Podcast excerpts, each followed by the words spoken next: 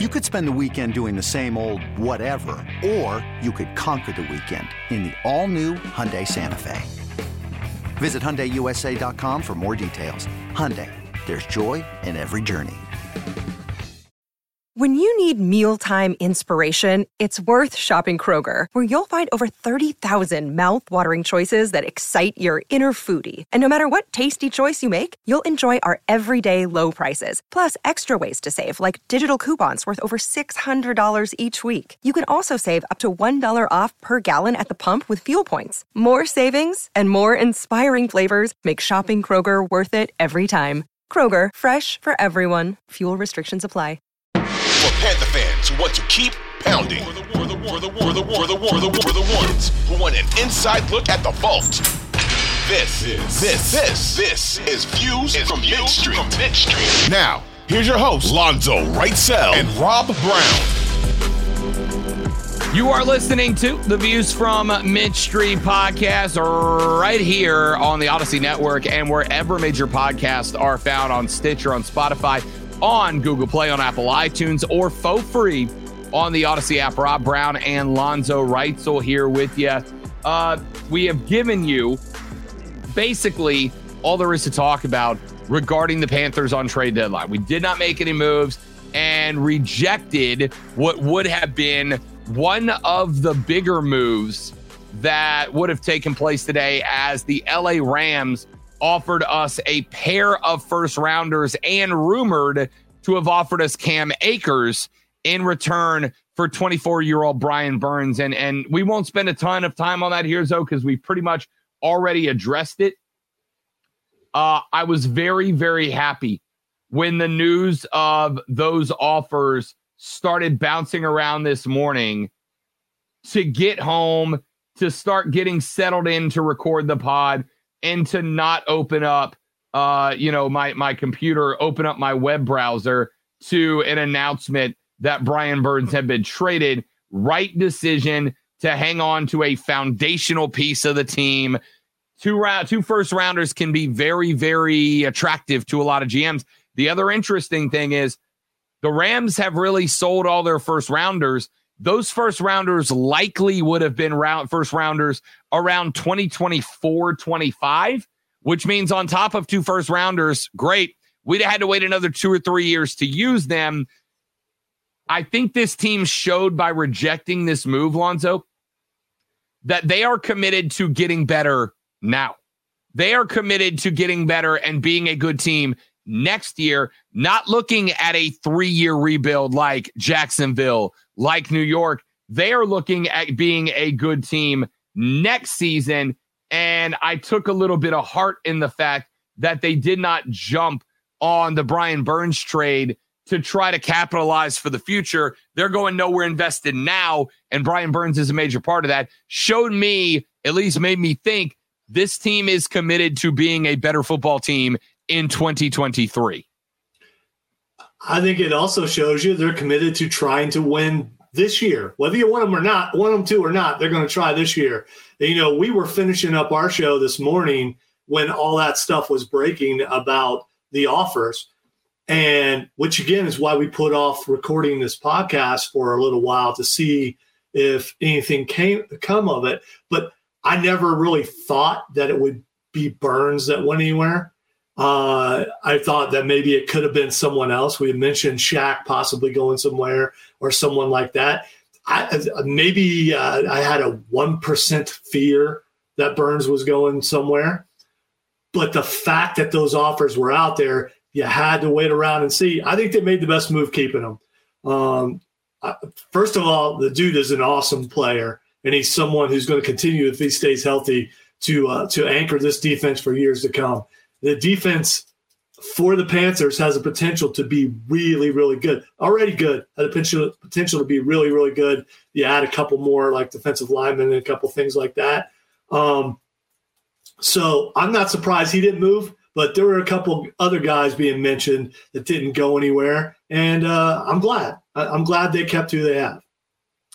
I, uh, by the way, I saw earlier today, and I found this very, very interesting, Lonzo. I was you guys know I I, I creep the Carolina Panther Reddit message boards uh, and was doing so uh, yesterday evening before obviously the Brian Burns trade offer. But again, as soon as even you and I in the studio, even when that name came up today, I was like, I will eat one of my paychecks if he gets traded. Um, I went to the Panthers Reddit message board and somebody put up a post that said, What do y'all want to do? What do you want the Panthers to do? And the two options on the board were tank or try to win or sneak into the wild card round, right? Try to win the division or sneak into the wild card round. There were, Lonzo, about uh 1,080 votes cast. The vote was split almost exactly 50 50. 546 Panther fans voted to tank. 537 Panthers fans said try to sneak into the wild card with just a tick under 1,100 votes in the books. Panther Nation, based on a very unscientific, very inaccurate, and very questionable survey method, Panther Math, uh, Panther Nation is split directly down the middle about which direction this franchise should go for the remainder of the season. All right. The surprising part about that is that the Reddit guys and gals are the most loud, I, I guess, uh, the most vocal, even though you can't really hear them, it's still vocal, um, of all the fan base. And the fact that they're split right down the middle I guess I'm not surprised by that. I, I think maybe I thought uh, more people would lean on the side of tanking.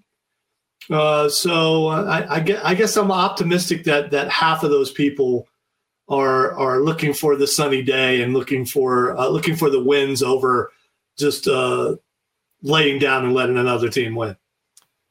I, uh, you know, honestly, I'm, I'm, I'm not really surprised by that outcome, right? Like, I'm, I'm not. I, hell, this, this podcast is split whenever we bring it up on the show. Uh, the Rob Brown show, we get a a split reaction there too. Like I am not surprised that the the Reddit message board is split down the middle. I'm zero percent surprised by that. I, I think that that is a very reasonable outcome. To be 100% honest with you, you're looking at. But is that is that good or bad? I don't know. I, I, I mean, is it good or bad that that there's not a consensus on it. Um, I, I, I don't know that you can answer that. I don't know that I, I don't know that anybody can answer that question. Uh, I also don't know that there is an answer to that, right? Like, I think to some degree, it's a little bit uh, subjective. Like, is it good or bad that the fans can't fit?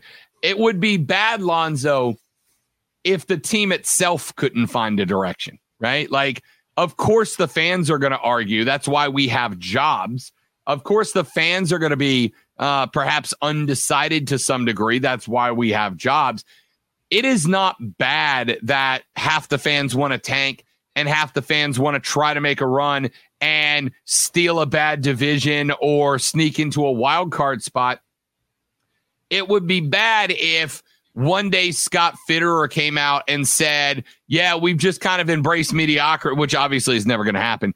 It would be bad if, okay, let me phrase that. Instead of putting it in the public because they won't do that, it would be bad if Fitterer and the boys in the back office were like, All right, listen, let's use the rest of the year to play some of the young guys. Let's use the rest of the year to uh, try to get some young guys, some PT, some XP Let's use this as evaluation time for us and figure out, you know, who's part of the next thing.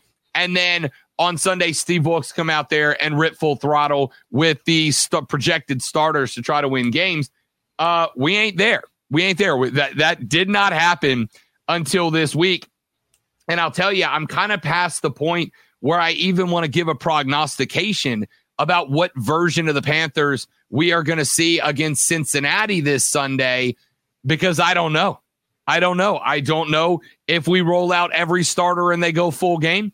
I don't know if there's a part where maybe we see some combo packages that utilize Shi Smith and Terrace Marshall Jr. more to see which one of those guys is going to be in what role next year.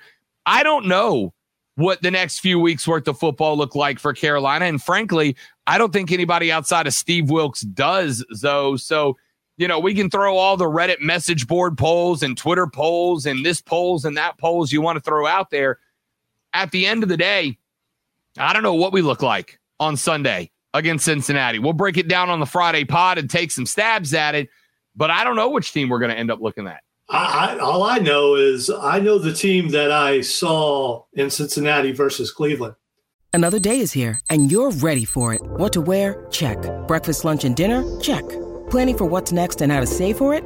That's where Bank of America can help. For your financial to-dos, Bank of America has experts ready to help get you closer to your goals. Get started at one of our local financial centers or 24-7 in our mobile banking app. Find a location near you at bankofamerica.com slash talk to us. What would you like the power to do? Mobile banking requires downloading the app and is only available for select devices. Message and data rates may apply. Bank of America and a member FDIC. And I know what they're susceptible for, uh, to rather. And I know what the Panthers do well.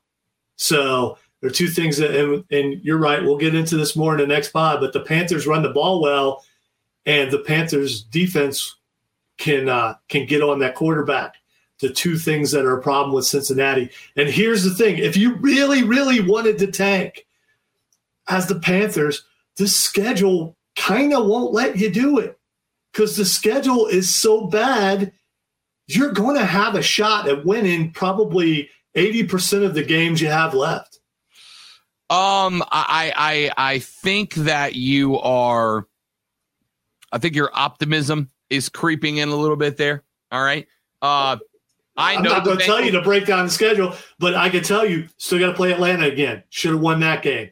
Still got to play uh, the Bucs again. Already beat them. Still got to play New Orleans again. Already beat them. I mean, so that's that's three games right there. Playing Cincinnati, got a good shot at beating Cincinnati. Mm, if the Cincinnati no, if the Cincinnati team shows up that showed up against Cleveland, absolutely. Oh, this is a fight we're definitely going to have uh, in the next podcast for sure. Ja'Marr Chase is out, and yes, Ja'Marr Chase being out is obviously uh, not, not be back. a big loss back. for Cleveland or for Cincinnati. It is the biggest loss, but they have done a really good job at building around Joey B. And if anybody should know this, uh, doing this show, it's you, obviously. That Cincinnati Cleveland rivalry is weird, man. Wicked weird. Like it's a weird rivalry Joey Burrow has been to a Super Bowl, but he's 0 6 against the Cleveland Browns. What? Joey Burrow went to a Super Bowl, but is 0 6 in the regular season against the Browns. That's just a weird number. Um, you know, this is a team that kind of found its mojo against New Orleans. And again, we're not going to do the Cincinnati breakdown here because we got the pod coming out on Friday, but uh, we're not going to be favorites. In fact, I'll even while I, while we're sitting here bringing it up, I'll even take a look uh, at the line as it stands right now. I, in fact, all right, all right. You know what? You know while while you're looking at that, I just want to point out, I never said that the Panthers would be favorites. I said they could win 80% of the games they have left because the majority of the teams they have left are not that good. We are seven and a half point underdogs to Cincinnati. Um, wow. We got the Falcons. Now, the Falcons one's interesting because on November 10th, we got them coming to our house, coming to the bank. That is a Thursday night game. Remember, that's our alternate uniform night. That's the night we'll be blacked out with the black helmets and the black jerseys, the black pants. Uh, then we got the Ravens in Baltimore. That's an L. We got the Broncos coming to the house. That's an interesting one. Um, winnable game, yes. But did the Broncos find something against uh, Jacksonville this weekend? We'll find out. Uh, then we got the Seahawks. We won't be favored in that. Then we got the Steelers toss up game. You better beat the Lions on Christmas Eve. Then you got the Bucs and the Saints again. And you know, you mentioned that we've already beat them twice, and you are correct. But those are two teams that we will travel to in the end of the year, back to back away games, New Year's Day against Tampa, and then Jan 8 against Carolina. Um, Hey, if the, Bu- if, if the Bucs lose this week, they're done. I mean, they they are finished. They they're packing it up, and they can't head to warmer climes. They're already there, but they're but they're, packing it up and getting ready to go skiing or something. Um, well, that's. I mean, you live in warm weather. I, I'm guessing you don't go to warmer weather. I don't know. I, I, I I'm just guessing there.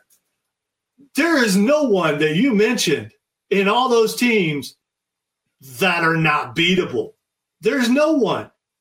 Absolutely no one. I think the toughest team out of all of them is Cincinnati. Oh yeah, no, for sure, for sure. Uh, you know, Seattle's not. Uh, Seattle's found a little something. That's a December 11th uh, middle window slot at 425. Uh, the Steelers are beatable. The Lions are beatable. You know, again, I, I don't, I don't know about the Bucs and Saints. The worst, I think the worst case scenario for us, or maybe best case, who knows, is that the division stays clustered all the way until the end of the year, and you catch a Bucs and Saints team, and, and heck, maybe us, who knows, we'll see. But you catch a Buc and a Saints team, both of whom are neck and neck with each other for the divisional win, right? And you're going to get absolute, we've got to win this game to make the playoff effort from both of those teams. I don't know. It could be interesting. Either way, all the way back, Reddit poll 50 50 for Tank, 50 50 for try to sneak in as a wild card or climb back in and win the division. Those of you listening to the pod, drop us a line on social at The Rob Brown Show, at Lonzo and Word, and let us know which one you would prefer Carolina to try and pull off.